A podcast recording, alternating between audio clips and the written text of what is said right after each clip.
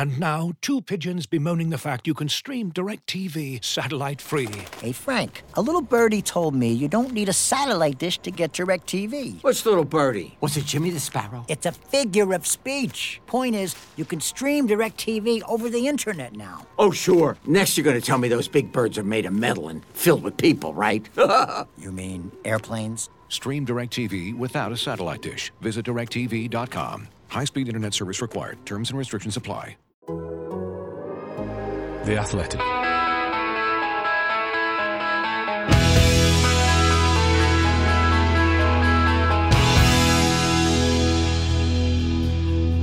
Right, let's do it then. This is Talk of the Devils, the Athletic's podcast dedicated to Manchester United with me, Ian Irving. And what a week it's been for Manchester United fans from the theatre dreaming on Saturday at Old Trafford to the Wankdorf. Lingard back to De Gea, he's left it short. Here's the chance. Oh, it's a terrible end to the match. Siebatcheu with the goal. It's a winning goal for young boys. And look at the celebrations of Manchester United, who have defended so stoutly, have given it away right at the end. And it's Lingard, look, just doesn't see the player coming onto it. He just chips it over the hair as he comes out. It's a sloppy back pass, there's no doubt. But the finish is wonderful. Just hits it into the ground. I thought maybe he was going to chip it, but he's hit it into the ground and the keeper there can do nothing about it. Jordan Siebatcheu with one of the biggest European goals that young boys at Bern have ever scored. And David Wagner, who was a manager of Huddersfield Town in a victory against Manchester United, is going to lead his team to victory on the opening night in the Champions League.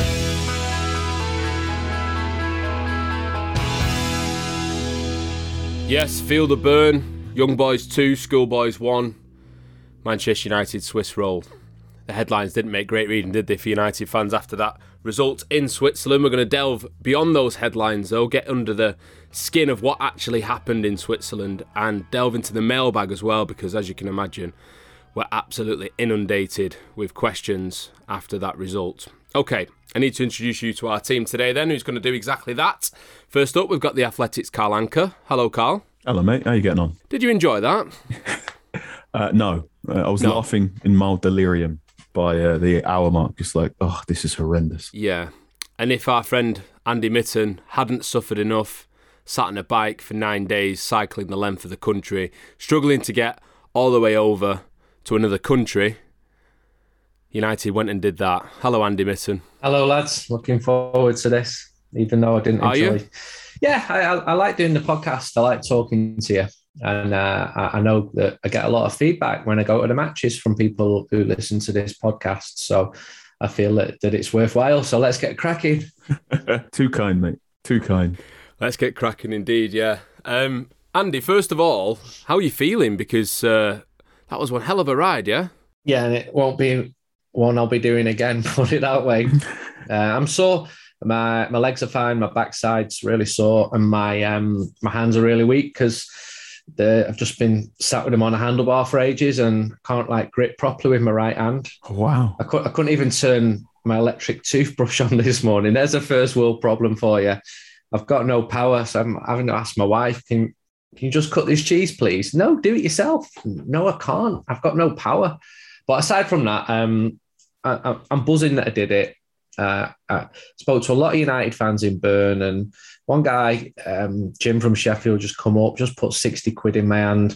Two lads from Morecambe, £100 each. And I know it's a lot of money to them. So it was pretty humbling seeing the, the reaction and just got to get over it now, get, get, get a bit of weight put on. I did some TV interviews in Bern and uh, people were screenshotting them, and I just thought, gosh, you, you look like you need a meal.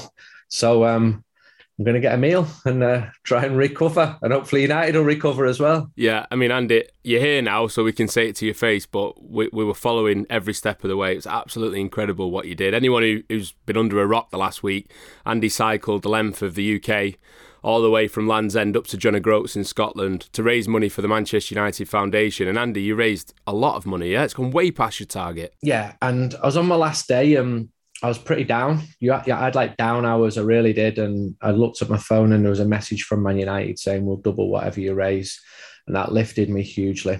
Got through to the end, and it's I think it's eighteen thousand with gift aid. United will double up. We've still got a pair of Luke Shaw's match worn boots, which will auction with a deadline of nine pm on Thursday night. If you want to bid for them, email uwsmag at yahoo.co.uk and hopefully we'll get a few more quid. I've had school teachers getting in touch with me in Manchester saying, please can the club come into my school? One lady said, we lost a pupil and the, st- the staff are trained, but the pupils are not and lives lives can be saved with this. And so I feel good when, when I get stuff like that. You should, Andy. Just had to get from the John O'Groats to Bern, which was a, well, it was a long, long journey. How did you do that? I got a taxi with a man I couldn't understand to a town called Wick. I stayed in Wick in a hotel paid for by a Glasgow Rangers supporter, Mark, uh, which I appreciated. I got up at six in the morning and lugged my bike in a bag to a train, thinking I've got four hours on a train to Inverness in beautiful Scotland. Got to the train station with two minutes to spare, and the train was cancelled. They said, "Oh, Oh, we're putting you on a bus instead." So I got a bus four and a half hours to Inverness. The bus, I did have a toilet, but there wasn't a light in the toilet. There wasn't any water in the toilet. There wasn't any paper in the toilet. And I pointed this out to the driver, and he just Sounds said, like a United away trip, that Andy. yeah, it does. Anyway, I got to Inverness, uh, beat someone to a taxi to the airport, uh, met someone in the airport who'd been at the same school as me in Manchester, flew to London, flew onwards again, saw my, got another taxi. So it's cost me a lot of money, all this. Yeah. Saw my wife for about an hour, saw my eldest daughter, didn't see my youngest one, she'd fallen asleep. And got a dog. Never had a dog before. The dog was buzzing to see me, so that was really lovely. I've never had that feeling before.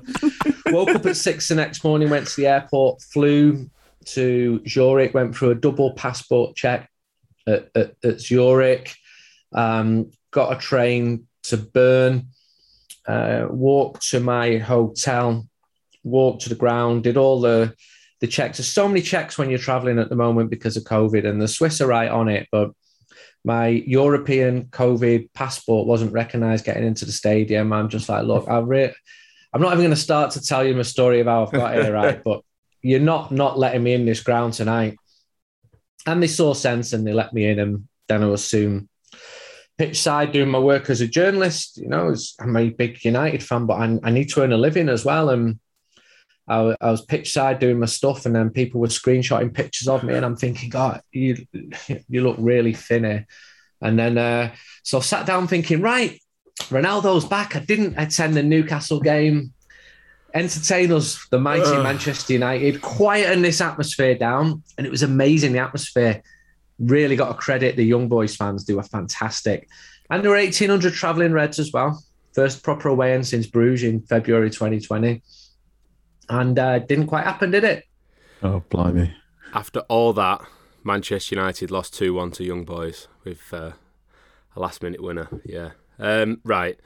We said we'd get to your questions. It's been incredible to see the reaction to Carl's message yesterday on the real time section of the Athletic app to questions for us. Shows what one, di- one result does, doesn't it, Carl? Andy, I've got to direct this first one at you, though. Just a quick one on it. Jack says, What was more painful, United's performance against Young Boys or the bike seat from your cycle? I just think Young Boys was a, a bad night. I think United will still get through this group, and it's a major problem if United don't get through this group.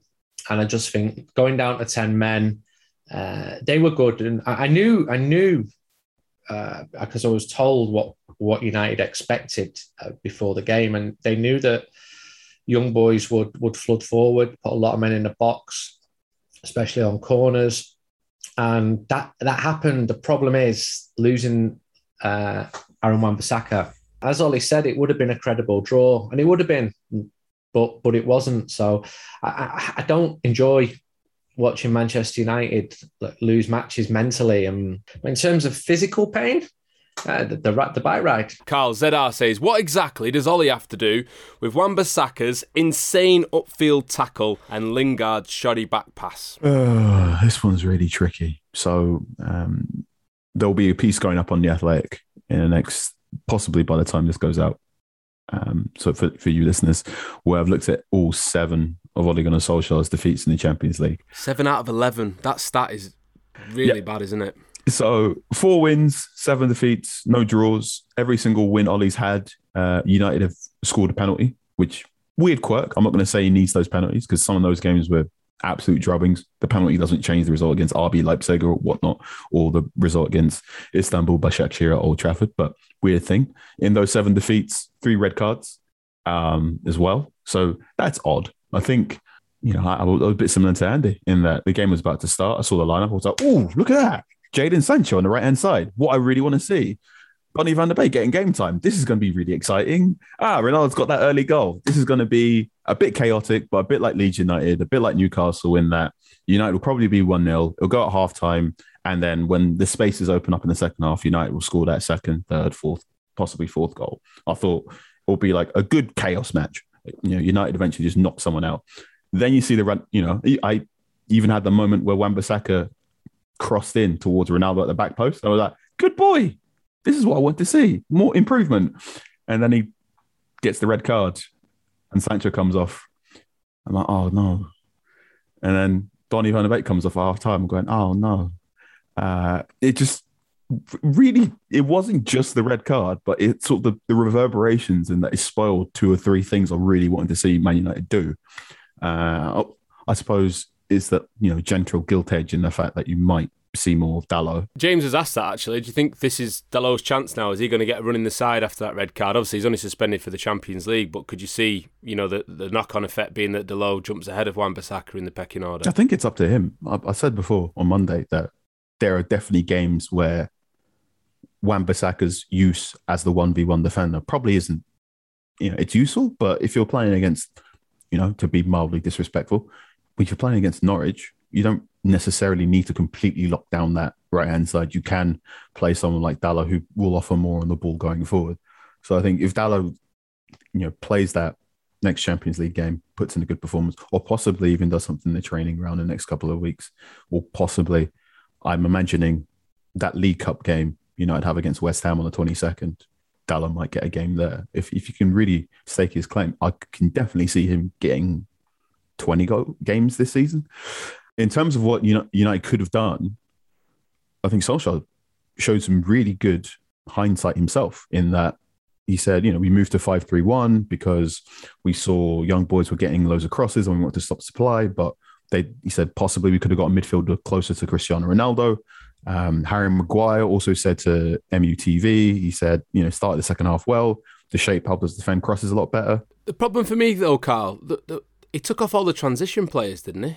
The substitutions make sense in isolation, right? So well, if if you're talking about stopping young boys, yes, but there's still you know best part of an hour to play. This is it? it. So the moment the red card happens, it looks as if Manchester United are trying to go, we're going to shut up shop and get that one 0 And then when young boys equalise, it looks as if United are, you know what, we'll just play this one one. Like Solskjaer's substitutions, and then he brought Martial on. Yeah, which kind of works as I am assuming that was an attacking outlet. I think the problem is while Cristiano Ronaldo, you know, one of the best goal scorers in world football right now, you know, literally the best goal scorer in Champions League history. Football didn't start in 1992, but etc. etc. etc. He's not on hold up. His hold up play isn't spectacular. You know, there's that, you know, during that dispute between uh, Karim Benzema and Olivier Giroud, Benzema said that Giroud was like a van and he's more like a, a sports car. But in certain games of football, in certain things in life, you need a van rather than a sports car. There's speed bumps along the way and whatnot. Uh, and you're watching that game, you're going, so when Ronaldo bursts through for what might have been a penalty incident, you're going, you just want, I don't necessarily want someone to crash in, run towards the penalty area. I want someone who can hold up the ball you know, wait for Paul Pogba to come closer, wait for Bruno Fernandes to come closer. It was also having players on the pitch, Carl. I thought that, that could get near Cristiano Ronaldo or yeah. or anyone, a van or a motorbike up front. There was no there was there was no one in midfield breaking through. It took off Jadon Sancho, who seemed the only player on the pitch that United had who could even do that in the first place. You almost wish took him off straight away. You almost wish Dan James was still there. I won't go that far. He's a good player for that sort of situation. That situation, true, true. Andy, I mean, quite a lot of people have asked about the changes. It's not the first time that we've we've questioned Solskjaer's substitutions, but I think an important stat to bring up at this point: Ole's subs scored more goals in the Premier League last year than any other manager. So it's not like he gets it wrong every single time, but does he get it wrong when it seems to really, really matter for you? In isolation, the substitutes can make sense, but when they're viewed through a prism of the defeat, then the positive becomes a negative. I think his most famous substitution was Fred. Was the Fred one? Yeah, uh, and and I asked about that, and uh, you know what.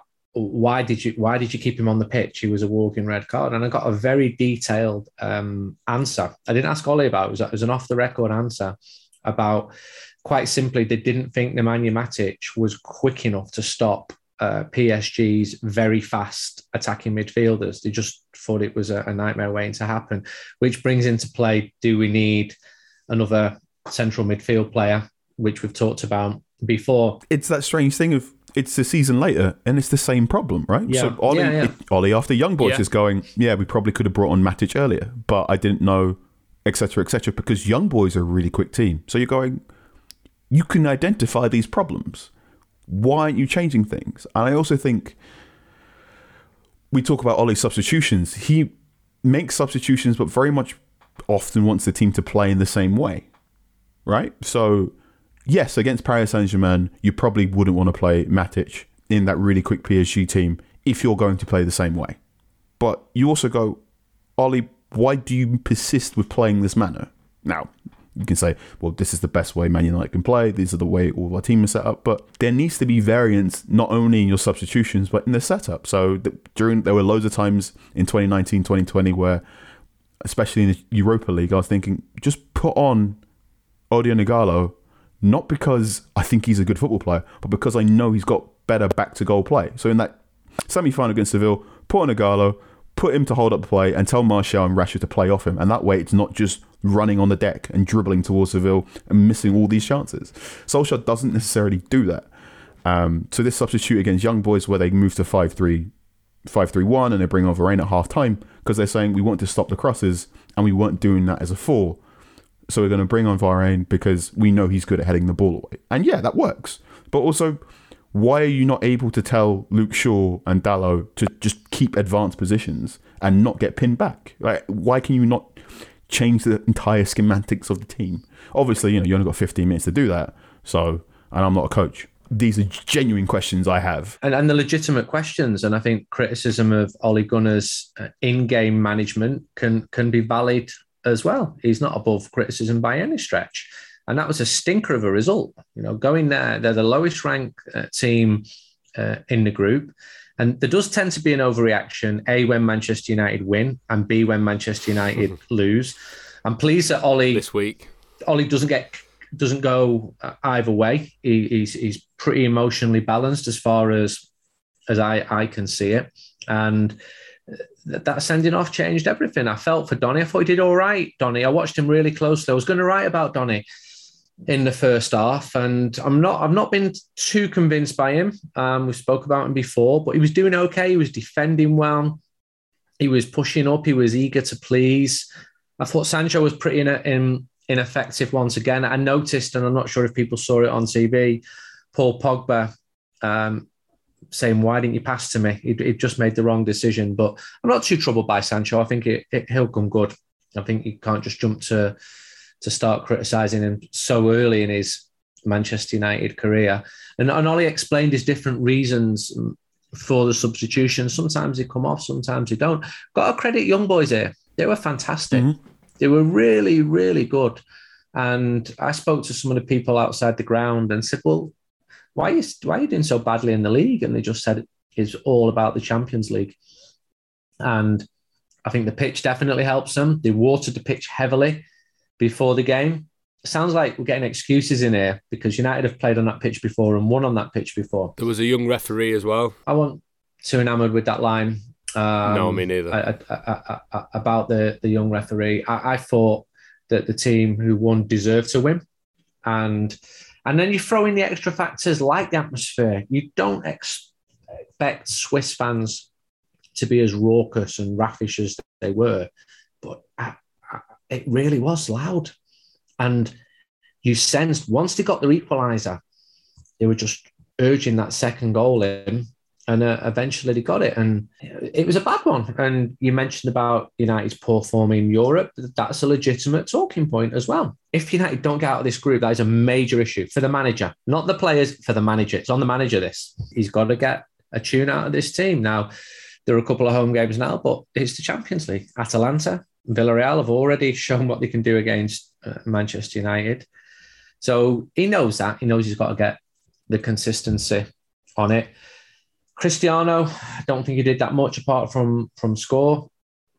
There was that mad statistic. United's last attempt on goal was in the 25th minute of the match. And Wan-Bissaka's sending off in the 35th. So yeah, yeah. It wasn't Yeah. a done deal, even with 11 No. versus 11. It was an open No, game. no, not at all. It was, and it was actually exciting if you're a neutral, but I, I'm not a neutral. But it was really exciting. It was, end-to-end stuff, Mhm. and um, De Gea had to be alert. There were shots fizzing past him. It seemed to be quicker because it was on on the surface that it was on. I don't know why young boys don't have a grass surface, and someone will probably listen to this and and give me the answer uh, to that. But you got a highly motivated manager as well, and you won't have seen this on TV, but he was really sort of saber rattling. He was chest thumping. Come on, get behind us. We can do this. And it was a strange night. And speaking to United fans after the game, I think most felt, yeah, bad game, bad night in the office. We get them. Manchester United have always lost games. We always will do. Uh, but the team will still get through this group, and they better get through this group. That was the gist of it. Yeah. And it's the margin for error that's gone a little bit, isn't it? Yeah. Like, like with the, the result in Turkey last year, Yeah. you then had to get something from the games at home to PSG and away against Leipzig. The margin for error was gone. Just to round it off on the red card and, and Wan-Bissaka, Alex Andy's asking when the quality of the squad is improving the way it is, will it eventually become clear that Wan is not quite good enough for United? What do you think? I do think he's good enough for United. I just think United need a second option there. And if that's More attacking one. Well, Kieran Trippier. United wanted Kieran Trippier, and Kieran Trippier wanted to join Manchester United. I, I, I could go to court and prove those, those those two statements. And Atletico Madrid's president did not want to sell Kieran Trippier, and it's quite within his rights to say, "You're a good player. We're keeping you, and you've signed a thing called the contract." So United knew, and, and Carl touched on it there. Um, in certain matches, um, certain types of right backs are more suited uh, than others. And United had a very detailed plan about how they wanted to use Kieran Trippier. But it goes to a question of priorities. And would Ole have liked another central midfielder? Of course. Would he have liked a right back? Of course he would. Who did he get? He got Ronaldo, he got Sancho, he got Varane. It's largely been seen as being a very good uh, transfer window. Rightly so. United Yeah. are not going to stop buying players. You know, the, the, the, fans who are really into transfers can rest easy. United will sign players in the future. And those two positions are, are, are the ones which I suspect will be um, a, a priority. And it, it was it was a sending off. It seemed harsh, but then it was clear that, that it was a sending off as well. And and it cost the team. That, that, that, could end up costing the team pretty heavily. Don't think it I don't think it will do. And the other result in the group helped. That was only a draw. hmm 2 2. Two two. So that so that helped and just got a win. And not only get out of this group, but get into the the, the semi-finals, get into the quarterfinals, get get get get beyond that. But just just a bad night at the office. And I hope that the players feel that. I hope that they feel stung by the criticism and and respond strongly because even though Manchester United are top of the league, they've not been entirely convincing so far. We've we watched the matches, haven't we? We've seen uh, the performance against Southampton, against Wolves, and they've been scraping by really. But they've been getting the wins, which is which is a good sign. Obviously, lots of goals against Leeds and uh, Newcastle, so that's good. Home form has been patchy last year, but the scoring at home it's showing that maybe fans are are making a difference as well. This team will lose more matches. Every football team will lose matches. Uh, Yeah. Yeah. this year, but get straight back on it in the Champions League. As if there's a, the Yeah. next game's a defeat, in a seriously bad position there. Well, even West Ham at the weekend. Um, I mean, if the social media managers of the players are anything to go by, there is an intention to bounce back at the weekend, no doubt. Those things really irritate me. Just don't write anything if you just that's all you're going to write. Anyway, um, let's go back to the team selection because again, lots of questions on this. Uh, James B. Carl asking. Should Varane just have started, considering it's a match that you want to stamp your authority on the group and get off to a good start, or did it make sense that, that Victor Lindelof was given a game for you? I think it makes sense to, to give Lindelof a game. Uh, uh, you know, when you watch it on the old UEFA broadcast, they do it. You know, here's your goalkeeper, then they do the back four all at once, and I, I remarked same back four from last season. That's fine. Rafa Varane is he's just come. He's just come in. He's he's played. You know, went on France duty as well. I believe so, and I don't want to put too many miles on the clock. We know he has had some serious knee injuries in the past as well. So I was even surprised that Paul Pogba started for, for very similar reasons because Pogba played both games for France. That I, you know, I know he played both games for France as well. So, no, nah, Lindelof was fine, and I, I don't believe the defeat was, was caused because Lindelof was in there rather than Rafael Varane was in there. We're not talking about him, no. are we? That's usually a good sign. Yeah. Uh, I will say on this podcast because I get this request nearly weekly and in the Q and A's. He cannot play, play in defensive, defensive midfield. midfield. Okay, I know, I know he used to, but Victor Lindelof's strengths are his ability to jockey the space, and his weaknesses are you can bully him in the air and on the ground. So don't move him in the middle of midfield where things are quicker and he's more prone to get bullied more. He can't be a defensive midfielder. Yeah, let's draw a line under that, Carl. Definitely. um, good it, Andy says, how many mirrors has Donny van der Beek broken to have a, such a sustained run of bad luck? A lot. Yeah, he was he was unfortunate, and he was. Uh as as was Sancho in in being a victim of of the sending off there. I was pleased when he started. As I've said earlier on, I thought he was doing okay. Uh, I thought it was pretty encouraging. He probably needs a run in the side. Is he going to get that run? It's it's looking like a difficult situation for him. And when he has played, uh, he hasn't convinced a lot of the time for me. And I know that opinions are divided. And I remember going back nearly a year now when he played at Brighton and a former pro speaking to him after the game there, and he was saying, um, really intelligent player is very complimentary about him. But I also watched the the Watford game with a former pro, and he just said he's just not doing enough. He's not being picked because he's not doing enough, and I get that. He's had his difficult first season. I saw him play for Ajax, and he was a fantastic footballer. And I see how some of his contemporaries went on from the Ajax team, especially Frenkie De Jong. He's become Barcelona's second or third best player. I just think what a shame uh, for Donny, and I'm sure his confidence isn't high. I'm sure retrospectively, when he does interviews, he'll talk about the difficulties of, of moving to United and the issues that affected have affected him. I just hope he doesn't become another Morgan Schneiderlin where it doesn't work out. Uh, you have a cycle where the player keeps going to the manager. Um, this this happened with Morgan, not Donny. I want to go. The manager says, I want to keep you. I want to keep you. I want to keep you. It just comes to the point where the player says, I need to play football. I just don't have a sunny outlook for him at the moment. Maybe we've got that West Ham Cup game coming up. We've got the, the Champions League home matches. Maybe he'll get minutes. Ole will know, have a clearer idea for that. But Ole also need, needs wins as well. But it's a real shame for him that he came off through no fault of his own in Switzerland. Carl as well, Saf Yanara Yannan is also talking about Donny van der Beek, saying, Is this Ole trying to convert him into a holding midfielder? He did say in uh, Rio Ferdinand's podcast that he was able to play six and eight, despite his agent saying a few days earlier that he couldn't play six and eight. And I think you were pretty clear that you didn't think he could play six or eight either. Does Ole think he can? No, I don't think Ole think he thinks he can. I was quite annoyed that Donny said that uh, I, I, under, I understand. I understand Donny Van, Van der Beek wants to be as amenable as possible because he wants to play game wants time. to play, yeah. But also, to, to, to, you know to strike up Andy's point, I think if if Donny has one problem other than I mean the big problem is he's a air quote system player and the person that plays ahead of him is the entire system of Man United, right? So when United are bad, everyone in United knows goes just give it to Bruno and Bruno will sort it out. Whereas Donny van der Beek's entire thing is he moves into interesting areas from the 10 position and then you're supposed to get him the ball, uh, which is why I don't really want to. I really want to see Donny van der Beek as a number 10 when Jadon Sancho's on the right hand side because I think those two will be really good getting overloads on that flank, and also I think when Pogba's on the left hand side, that will be interesting as well. I also think you know the other big problem about Donny Van de Beek is he's nice. He's a nice boy, right? He's you know if I want to be really mean about it, he strikes me as a bit timid in a team that is very chaotic and helter skelter, even at the best of times. Even when United are thrilling, there's no time to be timid. You have to be energetic and bustling. And, you know, we all talk about Fred and make jokes about Fred, but he runs and runs and runs and runs. Um, and I think he had one of his better games against young boys.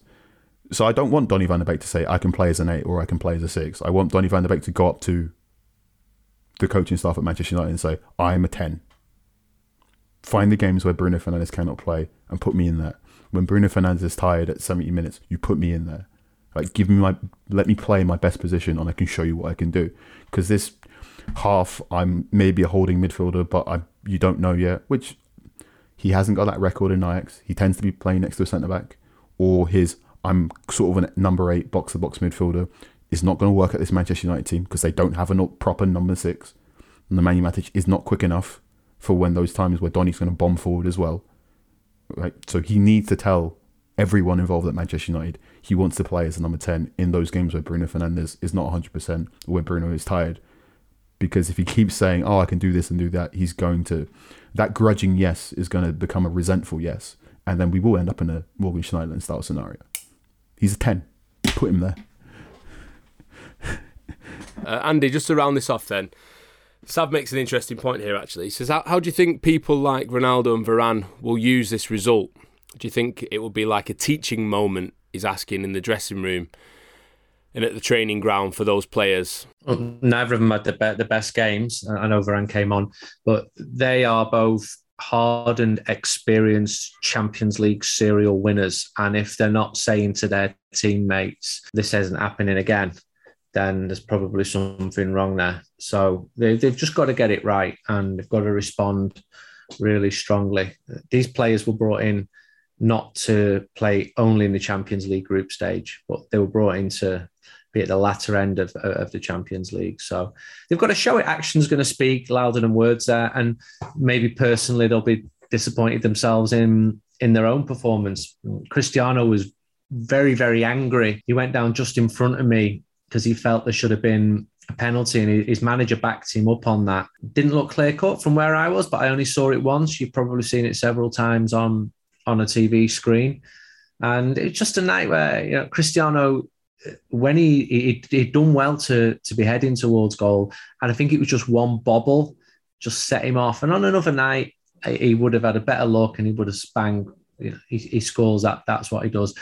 Uh, game would have been done uh, in Manchester United's favour. So I, have said it a few times. I just think it was a, a, bad night, and I certainly hope it was. What did you make of the body language when Ronaldo was taken off between him and Ole? I thought it was fascinating. Carl, did you? Yeah, it was a, a sort of shrug shrugged the shoulders, nice little hug. I think he, I definitely saw Ole give Ronaldo a nice little pat on the bum. He didn't really know whether to high five him, pat him on the bum, hug him, apologise, say well done. he did. So he did all of them, but like really yeah. quickly and really in like really small moments. Uh, there was a little yeah. moment on the TV broadcast where it looked like Ronaldo and Bruno Fernandes were in some pretty intense dialogue as well, which I think that's going to be useful for the team. So we we know Bruno Fernandes' personality and how he's hyper competitive and playing Uno with his daughter and how he pretty much tells Fred he's just there for the vibes when they're doing free kick training. So I think some of the while there is concern about how Fernandes and Ronaldo will get on when they play on the field together, I think off the field they probably will will work to to push all sorts of professional levels upwards. Um, so take that sort of intrinsic professionalism they both have and the intensity of their play, and hopefully that can spread.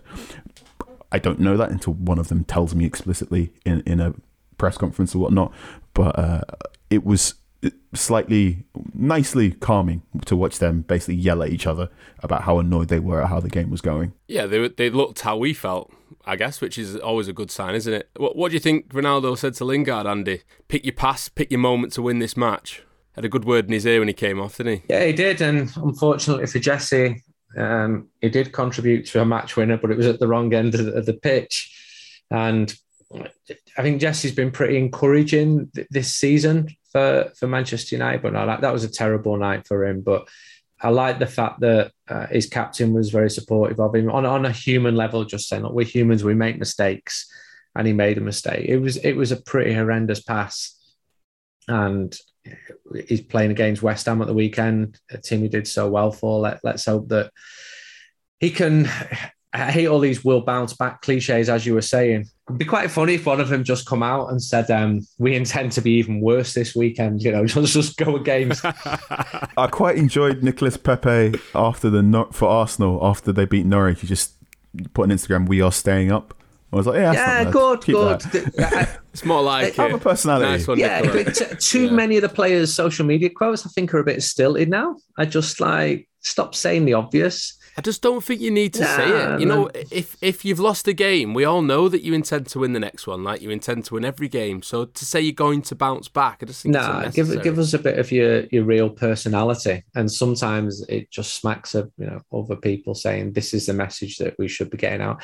And I get it. And uh, tweet something like Yeah, "Well, yeah. Tonichi did it." yeah, there's a, there's, there's a bit of that, and you know, it's you see lads who can't speak English using semicolons perfectly in the tweets, and you're thinking, "Whoa, what's going on here?" But that's just me as a journalist. The abuse that the players get can be horrendous, especially after a defeat. And and if you even if you look under every single tweet that Manchester United's official account does, the replies do not uh, boost your faith in humanity. They really don't. It's uh, it can be it can be quite um, frustrating and quite a, a, a fetid um, place. But look, we can talk, we can speculate. Go to West Ham.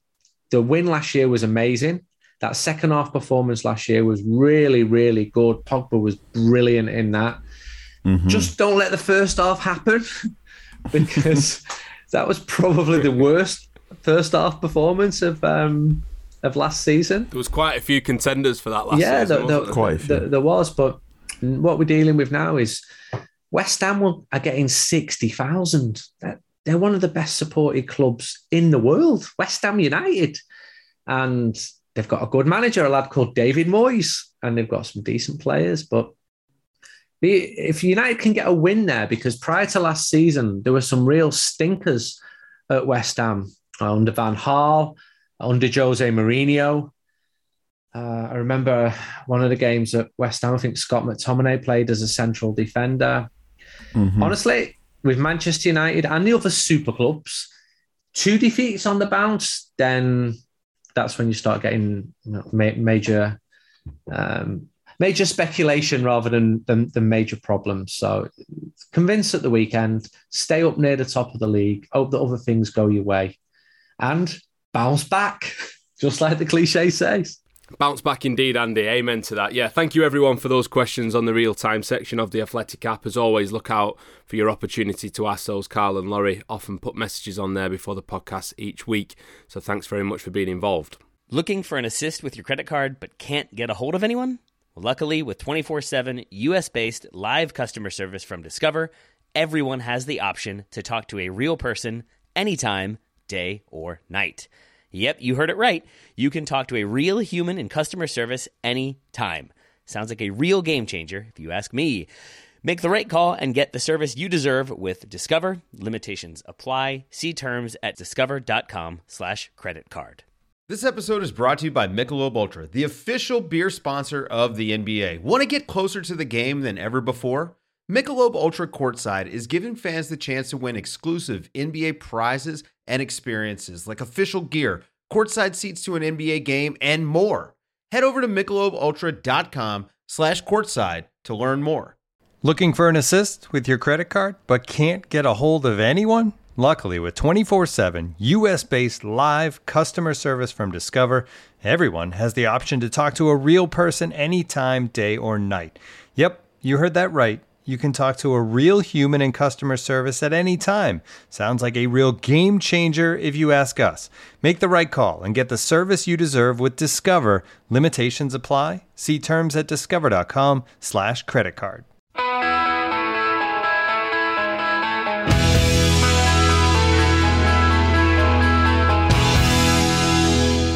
Any other business? Any other business? Carl, again this week you're writing lots. It's almost like it's your job, isn't it, to cover Manchester United. Um, first up, one that's already dropped Hannibal. Really interesting article about him and his development. Tell us about it. Yeah, so we've spoken before in this podcast about how Hannibal, you know, every now and again, one of us has enough free time to watch an under 23 game, and we inevitably talk about how Hannibal got kicked to pieces. Um, but something I found really interesting in the Manchester derby late August before the international break was there was a dispute towards the end of the game, uh, real sort of handbags in the centre circle, and it was Hannibal, who was the captain of the under 23 team, who was playing peacemaker. Uh, oh, okay. Normally he's the one chasing referees around, um, you know, waving imaginary yellow cards and then getting another yellow card himself. So I spoke, so spoke to some people around United. I had a great conversation with Neil Wood after the game uh, about Hannibal and sort of talking about his development. Um, so, you know, it looks as if Hannibal's made real effort to sort of curb down that sort of descent towards match officials. He's also started playing in a deeper central midfield position for the under 23 team. So he, initially, before when he arrived at Man United, he was a central midfielder, and then they moved him out uh, to to a winger position, and then he got moved back in to a number 10. So when I was first watching Hannibal, I thought, oh, he's a bit like Eden Hazard, really good dribbly winger, gets a lot of attention, gets kicked to pieces, and has to react with that. Whereas now I'm watching him going, oh, maybe maybe he's a he's got some baby Pogba around him in that he can he can do that sort of winger midfield hybrid. Uh, Neil Wood certainly thought the challenge now is to see does he have the engine to sort of begin the move from deep midfield and then finish the move when he gets you know into the the penalty area. So I think he's real promise on him. He's definitely going to go to Tunisia for the African Cup of Nations. So if you if you are Afcon minded, uh, give him a watch. I think he's he's going to be one of the better players coming out of the academy soon. He won Player of the Season for the academy as well, so I'm really impressed by him and hope to see him play a lot more soon. Yeah, he's definitely a youngster to keep an eye on and a situation to keep an eye on, Carl, as well. You're writing about because we've not yet had a penalty or a free kick somewhere in and around the area to see exactly who's going to take it. um, it's an interesting narrative. There was so much FPL chat on Twitter before that first Solskjaer press conference, before Ronaldo's debut, about who's going to be on penalties, who's going to be on penalties. Uh, Andy, what's your take on this? Do you, do you just think Ronaldo comes in and, and takes them all? Because Bruno would be upset by that. His record's great. There's no shortage of people who can take penalties and free kicks at Manchester United. I remember talking about a piece for the Athletic on how Marcus Rashford wanted to emulate uh, Cristiano Ronaldo's free kick uh, taking uh, after he'd scored an incredible goal at, at Stamford Bridge. Uh, I think if you ask Jesse Lingard, he'd like to take him as well, and and Anthony Martial. And there's there's a lot of players who can take penalties and, and free kicks. What you've got is your dominant two uh, of of um, of Bruno and and Ronaldo Paul Pogba is another one. He'd probably like a crack as well. And Jadon Sancho, well, he didn't do too badly when he was at. So there's there's so many different options. Just not David um, De Gea, yeah. Oh. It'd be funny if he did, though, wouldn't it? yeah, he'd, he'd probably score this time, wouldn't he? yeah, yeah, yeah. Leading us back into oh, that. Reminding sorry, Andy. I know you said game. about it before. Yeah, yeah. Um, are you bothered who takes him, Andy? I'm, I'm. No, I'm not. As long as they go in, I'm not into um people have said that you know Bruno stat padded a little bit with, with all his penalties. As long as he go in, I, I am fine with that. And I speak as someone uh, uh, whose relative was a prodigious penalty taker for Manchester United and held the record until Eric Cantona came along. And one story he told me was in the league game against Aston Villa in 1950, which Manchester United won 7 0. My Uncle Charlie scored three penalties. And not only that, he told the goalkeeper where he was going to put each of them before he took them. And the goalkeeper laughed off the first one, laughed off the second one, and then thought, he can't do it again. But he did. He told him exactly where he was going to put it, and he put it there. And Charlie Mitten always said to me, there is no excuse for missing a penalty. The statistics will, will say otherwise. And Charlie did actually uh, miss a penalty. So I, am not that bothered who, who, who's taking them. For me, what's more important is that they're leading to Manchester United winning football matches. Andy, was your uncle Charlie a stat padder? I never got a chance to ask him that because I think uh, don't what think do the you think it would phrase have looked been. like if you'd asked him that? I, I imagine he'd Well- had a very confused look. Charlie's a big star for Manchester United. Um, he lived in Old Trafford. He lived one mile from the ground, That's the way to do it. and he had he had a croquet lawn in his back garden in Old Trafford. I mean, croquet. Where on earth has that come from? So it's full of contradictions because he, he he only had enough money to buy a house in in Old Trafford. It was a nice house, but you know, Old Trafford is certainly not where the players uh, uh, live now. But he had very strong views on on football and a little bit of you know it was better in in, my day, but he did it. He did it for Manchester United. He was a was a man. He managed Newcastle United for three years. He's he, he was a he was a, a top top player, and he didn't play in a side which won the league, but his side, which won the forty eight cup final, was was fondly remembered as as being one, one of the great Manchester United teams. Carl, I'm guessing that you're more bothered about who takes the penalties and set pieces, considering you're about to write a piece about it, yeah? I am FPL minded. So the meta the meta game of FPL now is apparently you need to have Ronaldo. You need to get Ronaldo, Salah, and Lukaku in, and then just fill in the rest of the pieces. Yeah, good luck with I'm that. not. I'm not doing that. I'm just going to put in loads of players that will assist Ronaldo, and then do it that way. Uh, I think. I mean, if you if you told me what to do right now, I'd say you should probably put Bruno on free kicks and then give Ronaldo his penalties, and then you know split it halfway. Bruno Fernandes. Do you think so? I think Cristiano Ronaldo's knuckleball free kick method, while is a thrilling spectacle to watch, is not an effective way to score free kicks. Right? I'm I'm always been No, I, I suppose I was more asking, I should have made it more explicit about Bruno not taking penalties, considering how well he's done for United with those since he arrived. Bruno's a fantastic penalty taker, and if it was any other football player in the world, I would say keep it with Bruno Fernandes. But when you bring Cristiano Ronaldo on, you sort of he is a reality warping football player, and he will change expectations for Manchester United. You know, we've immediately stopped going from United talking about slow growth and consolidating top four to, oh well, now Manchester United need to talk about winning titles and winning the big trophies. So this is what he does, um, and I think you on you know for better or worse you need you need to make some form of comprom- compensations and compromises to keep a player like that happy. So if Ronaldo says I want to take penalties, you can go to him. Okay, but you're not taking free kicks because your free kick record is not great. That would have been my sort of stats nerd compromise. Um, I I still think you could probably keep Bruno Fernandes on both, but I also don't think Ronaldo would be happy to not have either option. So if he has to have one, I'll say you can take penalties, but free kicks, that's Pogba, that's Sancho, that's Bruno. Fred's going to stand there for vibes. Alex Telles can take a couple as well. Right, look out for that article from Carl coming up about set piece takers on The Athletic. Remember, there's still time to get a 33% discount off a subscription to The Athletic by going to theathletic.com forward slash Man United pod. Okay, that's it for this week. We'll be back on Monday to talk about whatever happens at West Ham. Let's hope it's better than Young Boys. Amen to that. Andy, thank you very much for joining us as always. Carl, thank you to you as well. Enjoy your trip down to the London Stadium, I'm sure you will, and we'll speak again on Monday.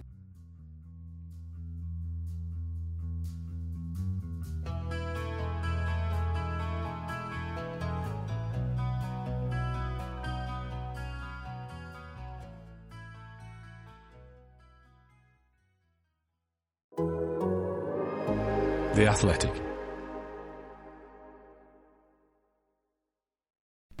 As you've probably heard by now, we've teamed up with BetMGM this season. We'll be using BetMGM lines to make all of our picks, and we'll have special offers for our listeners each week. If you haven't signed up for BetMGM yet, use bonus code The Athletic, and you'll get a one-year subscription to The Athletic, plus up to a $1,500 first bet offer on your first wager with BetMGM. Here's how it works.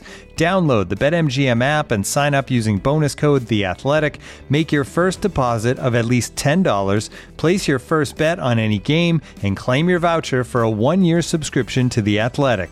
See BetMGM.com for terms. U.S. promotional offers not available in D.C., Mississippi, New York, Nevada, Ontario, or Puerto Rico. Gambling problem? Call 1 800 Gambler. Available in the U.S. Call 877 8 HOPE NY or text HOPE NY 467 369 in New York. Call 1 800 NEXT STEP in Arizona. 1 800 327 5050 in Massachusetts. 1 800 BETS OFF in Iowa. 1 800 270 7117 for confidential help in Michigan. 1 800 981 0023 in Puerto Rico. First bet offer for new customers only in partnership with Kansas Crossing Casino and Hotel.